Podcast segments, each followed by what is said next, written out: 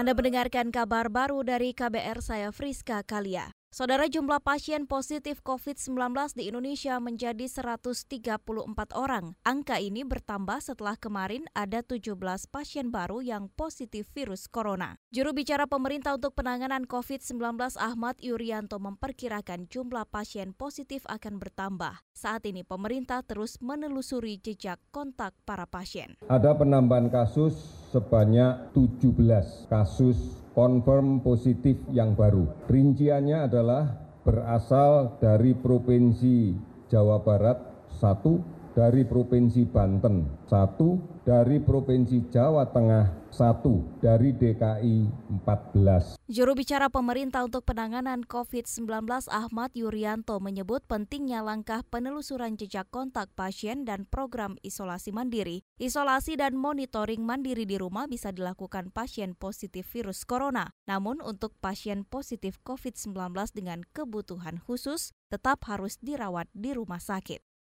Sementara itu, Rumah Sakit Umum Pemerintah RSUP Persahabatan membuka posko konsultasi corona untuk masyarakat. Direktur Utama RSUP Persahabatan Rita Rogayah mengatakan, masyarakat bisa menggunakan posko ini untuk konsultasi serta memeriksakan diri jika merasa ada gejala atau keluhan yang mirip gejala virus corona. Tapi kami akan siapkan posko untuk bertanya, karena kami juga harus menjaga kondisi uh, eh, SDM yang ada di rumah sakit, maka kami akan tetapkan posko kami itu nggak 24 jam.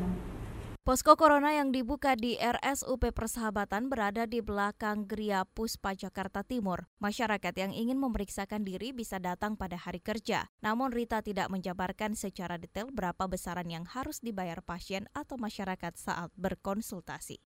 Sementara itu, pengurus besar Ikatan Dokter Indonesia PBID meminta pemerintah membuka data pasien positif COVID-19.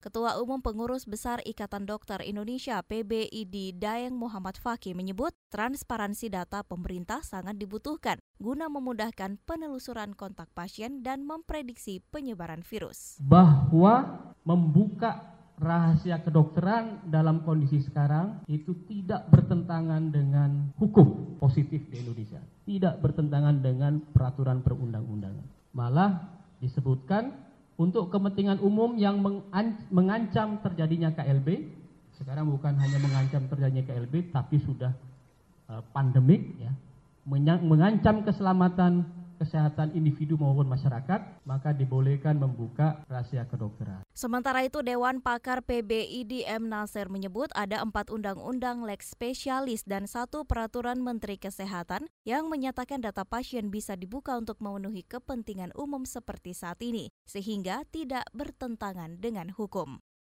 Kita beralih ke informasi mancanegara. Cina mengklaim 13 provinsi di wilayahnya dinyatakan bebas dari pandemi virus corona. Laporan yang dirilis China Central Television atau CCTV mengungkapkan 13 provinsi yang mengkonfirmasi tidak ada kasus corona di antaranya Tibet, Fujian, Hunan, Jiangsu, Jilin, dan Tianjin. Mengutip CNN, penyebaran virus corona di kota Wuhan, Provinsi Hubei, hingga kini masih ditemukan, kendati jumlahnya semakin sedikit. Cina mengkonfirmasi 16 kasus dan 14 kematian baru. Jumlah ini jauh menurun drastis dibandingkan awal penyebaran COVID-19 selama dua bulan pertama. Demikian kabar baru dari KBR, saya Friska Kalia.